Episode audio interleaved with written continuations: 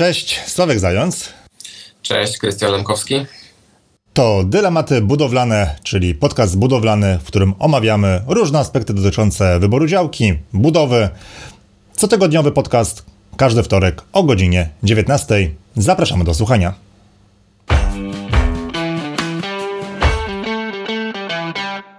Sławku, nie powiedziałeś o czym będziemy dzisiaj rozmawiać. No nie, nie powiedziałem, nie powiedziałem. Dzisiaj będzie e, o wykonawcach, czyli o pracach budowlanych i o tym, jak z nimi współpracować. Czyli nie będzie technicznie, a raczej kwestie tego, jak sobie radzić, bo no bywa różnie. Wszyscy sobie życzymy, żeby wykonawca zaczął pracę i skończył w terminie, było wszystko bez zastrzeżeń. W praktyce jest różnie, więc Krystian, jak twoje doświadczenia z wykonawcami, czy wszystko się układa i idzie wzorcowa współpraca, czy są jakieś problemy? Wiesz co, powiem ci, że ja też zawsze sobie życzę, żeby poszło gładko, e, ale to nigdy tak nie działa, nie?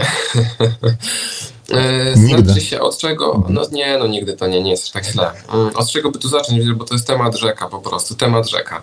Wykonawcy są tak różni i, i jak trafisz na fajnego, no to współpraca się układa, tak? A jak trafisz na jakiegoś niefajnego, oględnie mówiąc, no to problemy się mnożą, piętrzą i problemom nie ma końca, więc też doświadczenie pokazuje, że raz, że trzeba wyselekcjonować wykonawcę jak tylko się da, najlepiej, a dwa, że jeżeli się popełniło błąd, no to czasami może lepiej przerwać współpracę nawet gdzieś tam w połowie budowy, niż, niż dalej ciągnąć i brnąć, i brnąć w nieudaną, nieowocną współpracę. I od razu ci dam przykład z własnego, z własnego doświadczenia. Kiedyś trafiłem na takiego hydraulika, który zwodził mnie przez wiem, miesiąc, dwa, że jutro będzie.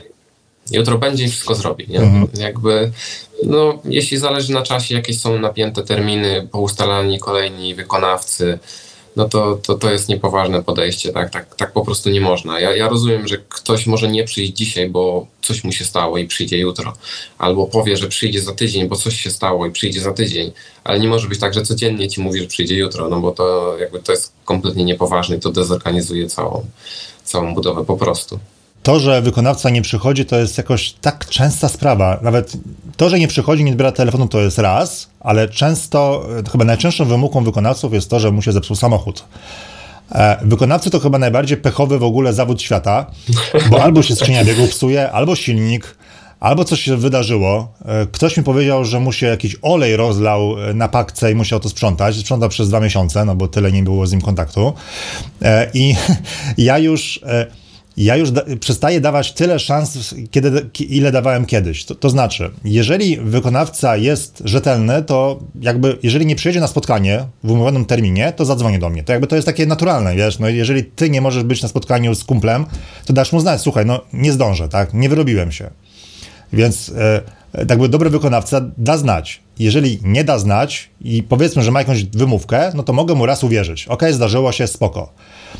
Ale to jest raz. Jeżeli za drugim razem znowu nie przyjedzie, e, no to ja już nie daję trzeciej szansy, bo trochę nie warto mm, e, czekać teraz ileś razy i się denerwować do niego wydzwaniać, tylko po prostu mówię, na razie heja, szukam kogoś innego i jakby dla mnie ten sposób jest szybszy niż trzymanie kciuków, żeby ktoś wreszcie do, do mnie przyjechał.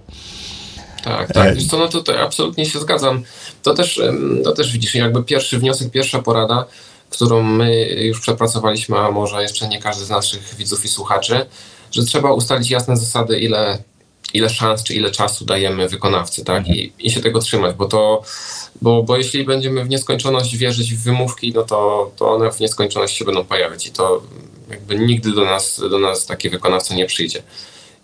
Po prostu, no, tak to działa. No, tr trzeba mieć e, jakieś takie po podejście i jakby granice trzeba e, wyznaczyć. No okej, okay, ale e, tak sobie patrzę na to, że wiesz, niektórzy się cieszą, Teraz chyba już rzadziej, ale kiedyś to było bardziej widoczne, że jeżeli przyjeżdża na ekip, ekipa na budowę i nie pije, to już jest bardzo dobrze. Także jak nie piją, to będzie, będzie bardzo, bardzo fajnie, fajnie zrobiona robota ale wiemy, że no jakby nie, nie picie to jest no, obowiązek i to nie, w ogóle nie wolno e, pić podczas pracy, bo robota to już, już nic nie trzyma poziomu ani pionu. E, natomiast e, pytanie, jak takiego wykonawcę, nie wiem, zweryfikować, sprawdzić, wiesz, no nie wszyscy są przecież techniczni, wszyscy by chcieli wierzyć wykonawcy, że jak mówi, że ma doświadczenia 12 lat, to wszystko będzie w porządku, no ale jednak musi być coś, dzięki czemu tego wykonawcę jakoś chociaż zweryfikujemy. Mm, no, to się nazywa poziomica chyba głównie. Chodzi ci o narzędzie. Nie o to pytałeś, dobra, żartuję, ale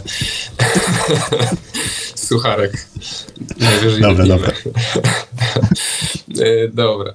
Mm, to chwila na ten, chwila na rozluźnienie była. A tak naprawdę, to wiesz co, jak ktoś nie ma doświadczenia, to jest trudna sprawa. Mm, ja najbardziej jestem uczulony, jakby wyczulony na wykonawców, którzy mówią, że robią 20 lat tak samo, nie? Po prostu jak, jakby to nie znaczy, że ktoś robi 20 lat i robi źle, tylko jakby jeżeli ktoś mówi, że on od 20 lat tak robi i tak jest dobrze, to znaczy, że jak przez 20 lat budownictwo poszło do przodu, no może nie tak jak inne dziedziny, jakieś tam elektronika, IT, ale budownictwo też poszło do przodu. Jeśli ktoś przez 20 lat nie poszedł do przodu razem z budownictwem i robi tak jak robił, no to jest słabo, tak? E, nie nauczył się niczego nowego, nie nauczył się na własnych błędach, co gorsza, nie, no, nie nauczył się nowych technologii, nowych rozwiązań, upraszczania sobie życia, po prostu przez 20 lat robi dalej to samo, no to, to jakby dla mnie to jest dyskwalifikujące, tak? E, to, to, to coś takiego. Druga rzecz, która dyskwalifikuje dla mnie wykonawców, to jest to, że oni zawsze tak robią i nie będą robić inaczej. Jakby absolutna, absolutna niechęć do jakichkolwiek zmian i do słuchania tego, co się do nich mówi, no bo widać, że z takiego, z takiego wykonawcy, z takim wykonawcą nie ma współpracy. On, on pracuje, on coś robi, ale niekoniecznie robi to, co jest potrzebne, to, co jest e, dobre i, i, i oczekiwany efekt, tak? Więc on po prostu tylko pracuje i, i, nic więcej, nie? Więc to jest, to jest taka druga rzecz, która też e, no, jakby bardzo, bardzo mnie denerwuje w wykonawcach i tego, i tego staram się unikać. To takie chyba dwie, które mi na, na myśl przychodzą od razu, jak, jak pytasz, jak weryfikować wykonawcę. A i trzecia, e, która może jest taka mniej oczywista, ale dobry wykonawca potrafi odpowiedzieć na pytanie dlaczego. Jak wiesz, mhm. zapytasz się go, a dlaczego tak robisz? I on odpowiada, bo ja tak robię od 20 lat, no to jakby to jest zła odpowiedź. On umie odpowiedzieć na to pytanie, ale to jest nieprawidłowa odpowiedź. Prawidłowa odpowiedź jest taka, jeżeli on potrafi wyjaśnić w logiczny sposób, dlaczego tak robi. Jeśli dalej nie rozumiem, jeszcze dlaczego, dlaczego, dlaczego i na końcu jakby na końcu tego dlaczego dochodzimy do jakichś naprawdę prostych i fundamentalnych praw, które rządzą światem, typu po to, żeby woda nie wsiąkała, nie? Albo odpowiedź na końcu takiego łańcuszka pytań zawsze jest banalna. Jeśli ktoś nie, nie potrafi do tego dojść, jakby wykonuje swoją pracę, ale nie potrafi zrozumieć dlaczego, no to nie jest zwykle jakby wykonawcą najwyższej jakości, tak bym to oględnie ujął. No to mam nawet szybkie przykłady a propos tego, że robi się tak zawsze. E, glazurnik, który nie ma wilgotności mierza i zawsze układa płytki niezależnie od tego, jaki jest w ogóle podkład. Odpowiedź, dlaczego nie używa? No bo właśnie, układa 15 lat i nie było reklamacji. No to no wiesz, ale to no pytanie, czy on co? No, dzwoni do klientów, którym układał yy, rok wcześniej płytki i pyta, czy odpadły? No, no nie, tak więc no nie ma wiedzy o tym, że wszystko jest w porządku, tylko łudzi się, albo ma złudzenie, że wszystko jest ok. E, w sprawie jakichś innych prac, no to standardowe to fundamenty. Mm, wykonawcy leją mieszankę betonową prosto w wykop, co czasami jest możliwe i o tym nie będziemy dzisiaj mówić. E, natomiast e, na pytanie, słuchajcie, nie wiem, zaszalujcie fundamenty, bo, bo tak, to nagle jest po prostu odpowiedź, że nie, nigdy tak nie robimy, ale jeżeli pan chce, to trzeba dopłacić 15 tysięcy złotych, to wtedy to zrobimy. A to jest nieopłacalne. Czyli podają stawkę abstrakcyjnie wysoką, po, po to tylko, żeby zniechęcić do pewnych wymaganych działań, jak w tym przypadku. E, więc e, no, jak czegoś nie wiemy, to mamy kierownika budowy, żeby go podpytać, żeby poustalać się z tym wykonawcą. Tak, wiesz co tutaj bym dodał, mm, to jest to, co też już powiedziałem, ale jakby na przykładzie, nie, bo e, wykonawcy, nie to, że wszyscy, tak, ale jest wielu takich, którzy po prostu się nie uczą, bo, bo nie mają tej informacji zwrotnej od klientów, bo to, bo to działa tak, wykonawca był, zrobił, i spaprał. A w budynku to mhm. nie wychodzi dzisiaj, tak? To spapranie roboty nie wychodzi dzisiaj. Ono wyjdzie najszybciej za kilka lat. I wykonawca po kilku latach nie dzwoni do osoby, której budował dom, żeby zapytać się, czy wszystko jest w porządku, więc jakby on uważa, że wszystko jest w porządku, bo ktoś nie zadzwonił. A klient, czyli osoba, w której ten dom został wybudowany, inwestor, nie połączy koniecznie faktów, jakby co było powodem tego, że coś w budynku jest nie tak. I tutaj jakby klasyczny klasyk nad klasykami to jest zawilgocony cokół, budynku, tak? czyli, czyli ta ściana fundamentowa, która tuż ponad grunt wystaje. Ona jest, jak się przejdzie po mieście, ona jest regularnie w co drugim budynku zawilgocona i nikt nie łączy kropek, E, że ona jest zawilgocona z jakiegoś powodu, tak, konkretnego. Jakby już nie wnikajmy w szczegóły techniczne, ale jakiś jest powód, tak, i wykonawca jest zadowolony, że on zawsze tak robi, jest ok. Mhm. A inwestor jakby nie zdaje sobie sprawy, że mogło być to zrobione lepiej, nie, nie obwinia wykonawcy i nie przekazuje mu tej informacji, nie? Więc, więc y, pętla jest niezamknięta, otwarta jakby, tak bym to nazwał. Nie ma informacji zwrotnej, wszyscy są z siebie zadowoleni, szczególnie wykonawca, który zawsze tak robi i nie widzi problemu. Nie? Więc to, to, jest, to jest taki, taki błąd logiczny, w który można wpaść, e, ufając wykonawcy na słowo, że zawsze tak robi i jest dobrze. Otóż to, więc no, oprócz sprawdzenia weryfikacji wykonawcy, ja zawsze mówię wszystkim, żeby dzwonili do klientów poprzednich, ale nawet nie po to, żeby jakoś dopytać, wiesz, o szczegóły techniczne, no bo to jak wiemy, raczej e, jakby wiedza jest jaka jest, natomiast nawet e, spytać ludzi, jak wyglądała współpraca, czy wszystkie ustalenia zostały uwzględnione i tak dalej, i tak dalej, mm, tylko się tym pointeresować. I, i często... E, Często jak o tym mówię, to ja słyszę taki opór, że a po co dzwonić, skoro właśnie przecież ten klient nie ma wiedzy technicznej, to po co mam dzwonić? Ale zauważyłem, że y, to jest ważne, bo jeżeli coś było nie tak, to się dowiemy tego od razu. Jeżeli wykonawca partaczy, to nie da nam numeru telefonu do żadnego zadowolonego klienta, bo takiego nie ma. Więc nawet poproszenie o numer telefonów już jest jakąś pewną weryfikacją. E, po drugie, dla mnie jest bardzo ważną informacją zwrotną to, że ktoś powie, że zaczął wykonawca w terminie i skończył na przykład w terminie, albo że jeżeli były jakieś opóźnienia, no to były, ale udało się jedno odgonić.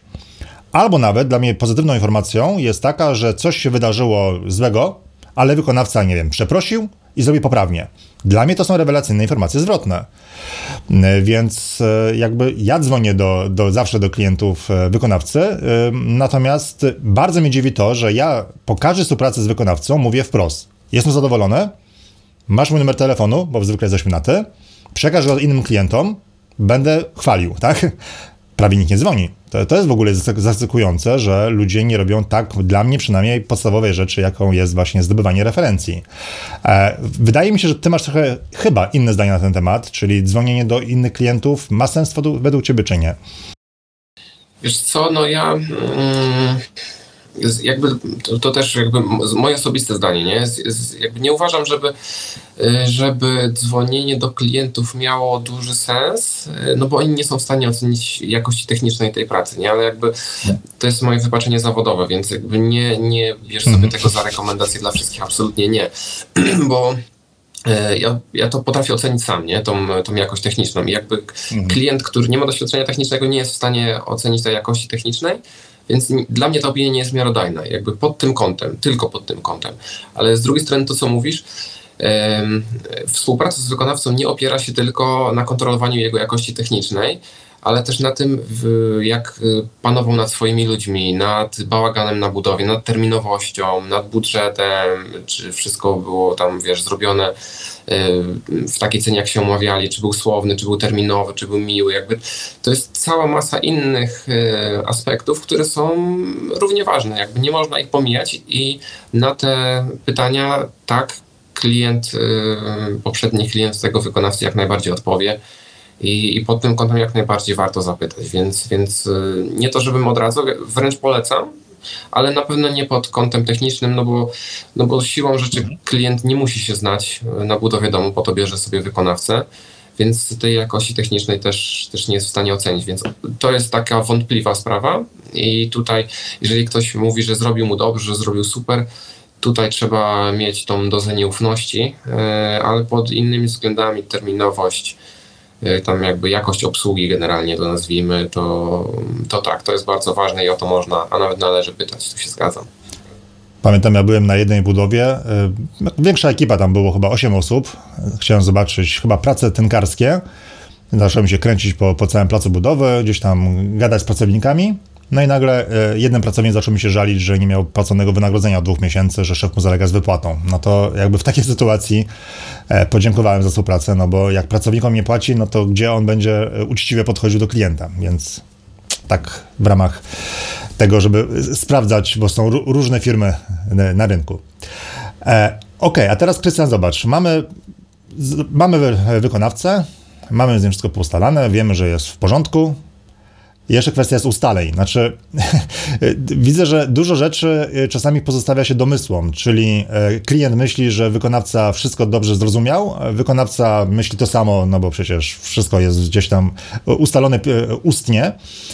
A potem wychodzą kwiatki, bardzo różne.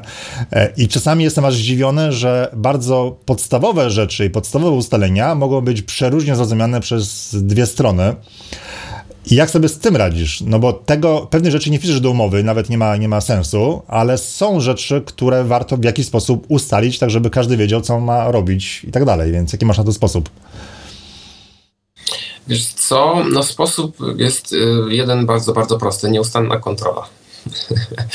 Y, to, to działa tak, że po prostu trzeba na budowie być najczęściej jak tylko się da. Zostawienie, hmm. jakby wrzucenie wykonawcy projektu i ogólnego hasła, co ma zrobić, bez kontroli skutuje, skutuje zwykle mm, katastrofą po prostu. Jakby nie to, że katastrofą budowlaną się coś zawali, ale zrobieniem dokładnie niezgodnie z oczekiwaniami.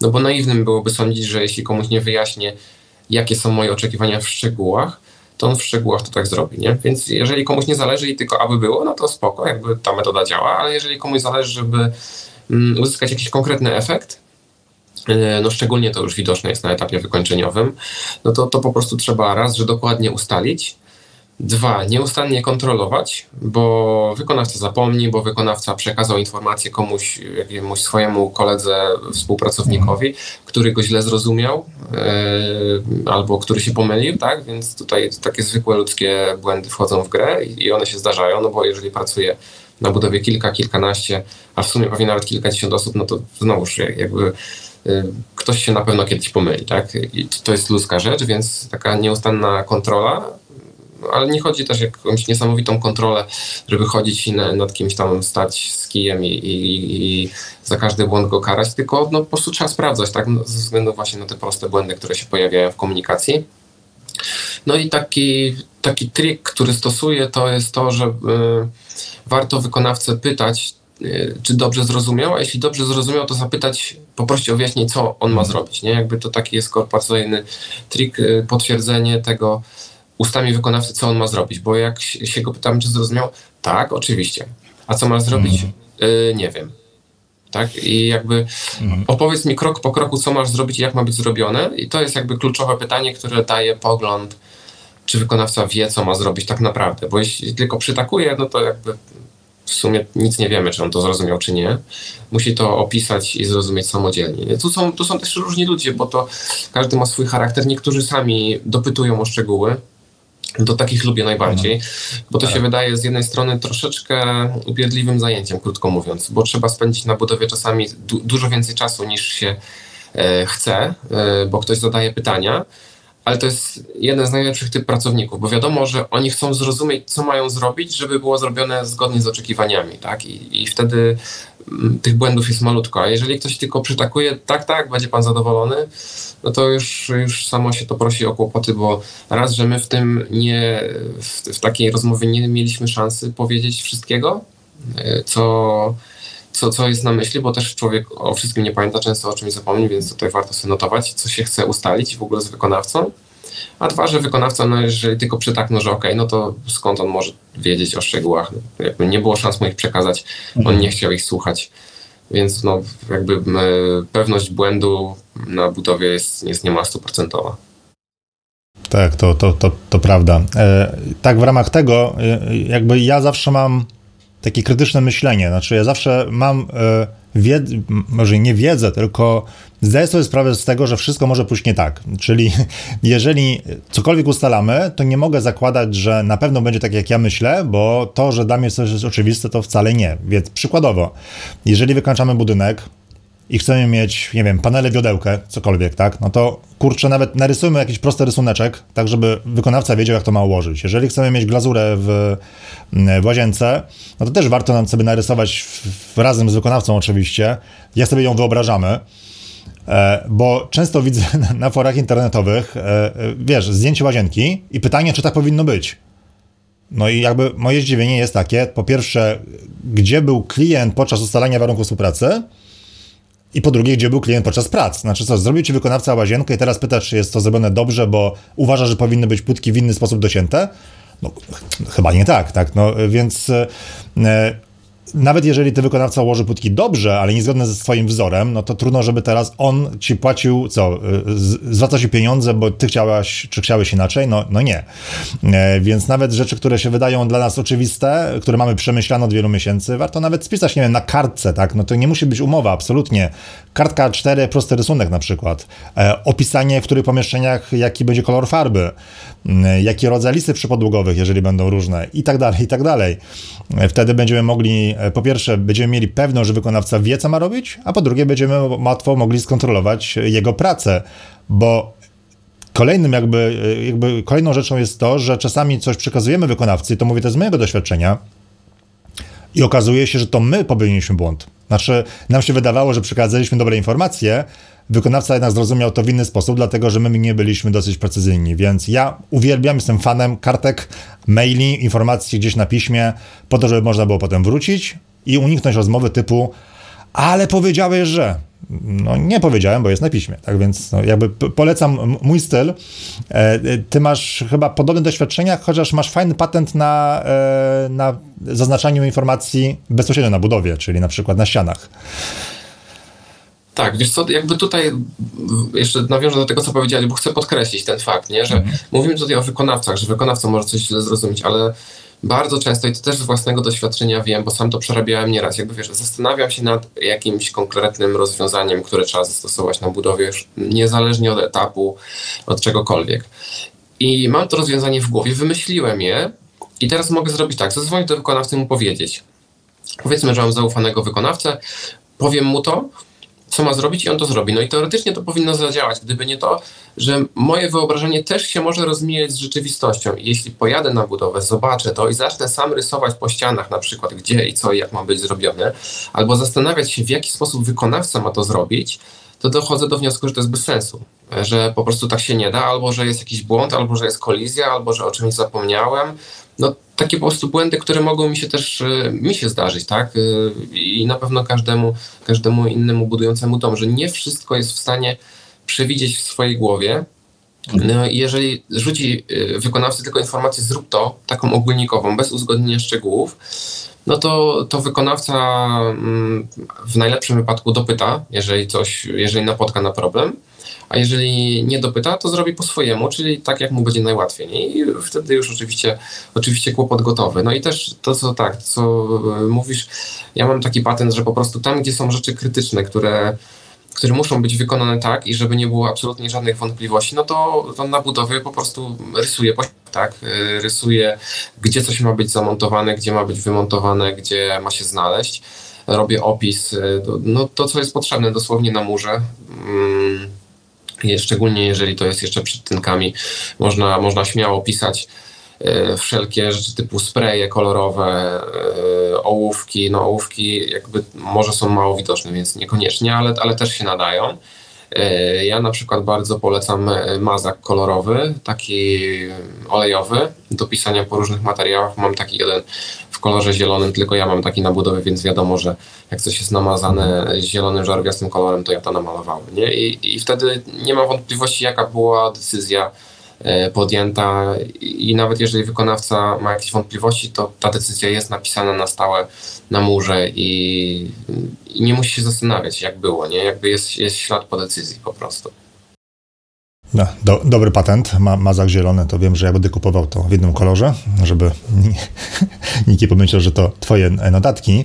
E, I a propos tych ustaleń, chyba dużo też ułatwia dobry projekt budowlany, bo e, na, najczęściej dotyczy to instalacji elektrycznej, bo projektant mówi, że pozwolenie, e, projekt będzie tylko do pozwolenia na budowę, E, projekt instalacji elektrycznej często e, jest jakiś, który w ogóle nie był konsultowany i inwestor dopiero na budowie zaznacza elektrykowi, gdzie co ma być i tak dalej. Natomiast no, takie podejście powoduje chaos z tego powodu, że jak podejmujemy decyzję tego samego dnia, jak elektryk ma już kuć w ścianach, to raczej one nie będą dobre, więc będziemy te decyzje zmieniać jeszcze, jeszcze kilka razy, albo i kilkanaście i się po prostu pogubimy zaraz z tym wszystkim. E, tak więc e, w, w, ramach tego, jak sobie ułatwić pracę z wykonawcami, no to jest dobry projekt, e, łamany przez e, przemyśl jak najwięcej rzeczy przed budową albo w, przed rozpoczęciem prac, tak aby nie podejmować decyzji na gorąco. No tu już ciężko coś dodać do tego, tak? Planowanie, planowanie, jeszcze raz planowanie, mm. tak? Im więcej zaplanujemy, tym mniej błędów, im bardziej szczegółowe wytyczne w tym projekt przekazamy wykonawcy, tym mniej błędów. Jeżeli projekt czegoś nie zawiera, namalujmy na ścianie, będzie mniej błędów. Sprawdzajmy regularnie, czy, czy, czy wszystko idzie zgodnie z planem, z wytycznymi, z ustaleniami, będzie mniej błędów. Tak, tak, tak po prostu, nie? To jest, to jest no. tak proste, ale no, wymaga czasu, wymaga organizacji, yy, wymaga chęci planowania, ale jakby nie widzę -hmm. innej opcji. Znaczy, można to zlecić wszystko, tak, też jakby generalnemu wykonawcy, ale tu również nie obędzie się bez ustaleń.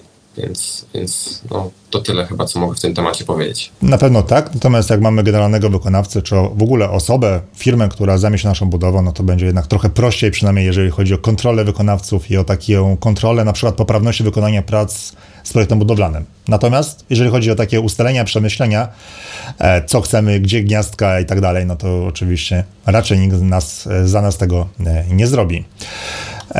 I wiesz co, jeszcze tak na koniec, wydaje mi się, że jakby najważniejszą kwestią jest to, żeby jednak tego wykonawcę dobrze wybrać, czyli im więcej czasu poświęcimy na wybór wykonawcy, tym potem tych problemów jednak jest mniej. I przestrzegam przed tym, co robi bardzo dużo osób, czyli bierze ekipy z polecenia bo sąsiad budował się, jest zadowolony, bo ktoś tam kogoś poleca. I czasami to ma wielką moc. Wiesz, jak ktoś poleca, no to jest po prostu to jest najważniejsza rzecz na świecie. No ale nie, bo to, że wykonawca zrobił u sąsiada mm, dobrze, to po pierwsze mógł być przypadek, dosłownie, udało mu się, miał inną ekipę. E, pracowali u niego inne osoby, też częsty przypadek. Mogło się w ogóle wszystko pozmieniać. E, w tej chwili ten wykonawca może być w ogóle inny, bo też znam sytuację, że były jakieś, no kogoś zasięgnął kryzys, jakieś problemy i tak dalej i zaczął po prostu e, problemy finansowe. E, brał zlecenia po to tylko, żeby na czy zaliczek i do widzenia. I znam firmę, która pracowała kilkanaście lat, bardzo dobrze, wartościowa firma, polecana była bardzo często między innymi na forum moratora i w ciągu jednego roku wszystko się posypało. Po prostu, bo właściciel popadł w jakieś kłopoty. Tak więc ta weryfikacja myślę, że jest niezbędna do tego, aby potem ta współpraca była e, lżejsza, łatwiejsza, wymagająca mniej, mniej kontroli. E, I e, przy okazji, nie wiem czy wiecie, bo w swoim podcastie nie mówiłem, napisałem książkę Jak się wybudować i nie zwariować, tak więc zapraszam, tam jest właśnie dużo informacji na temat współpracy z wykonawcami na poradniebudowlany.com. To Wam naprawdę sporo ułatwi.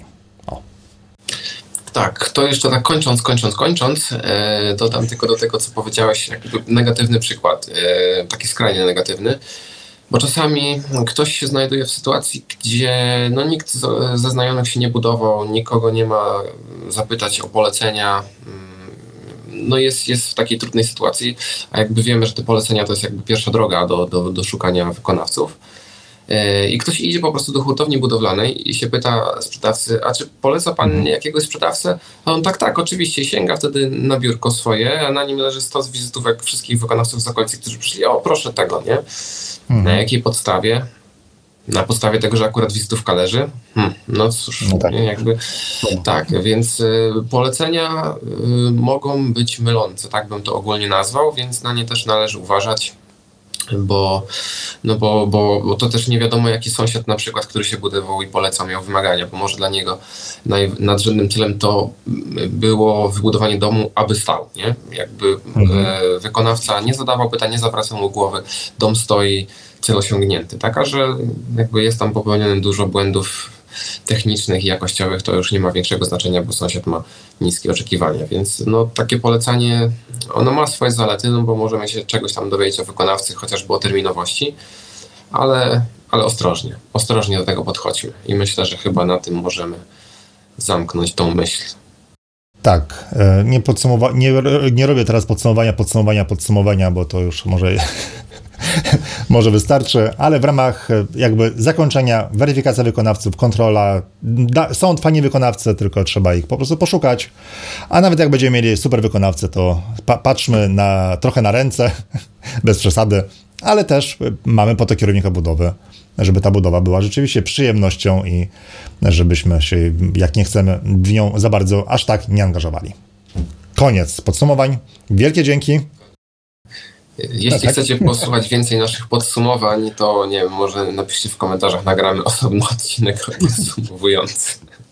To, to, to jest, to jest na, na, najgorsze jest to, że podcast trwa na przykład pół godziny, a e, moglibyśmy pewnie kilka godzin na każdy temat rozmawiać i musimy trochę sami się e, po, tak, po łapkach. musimy kontrolować.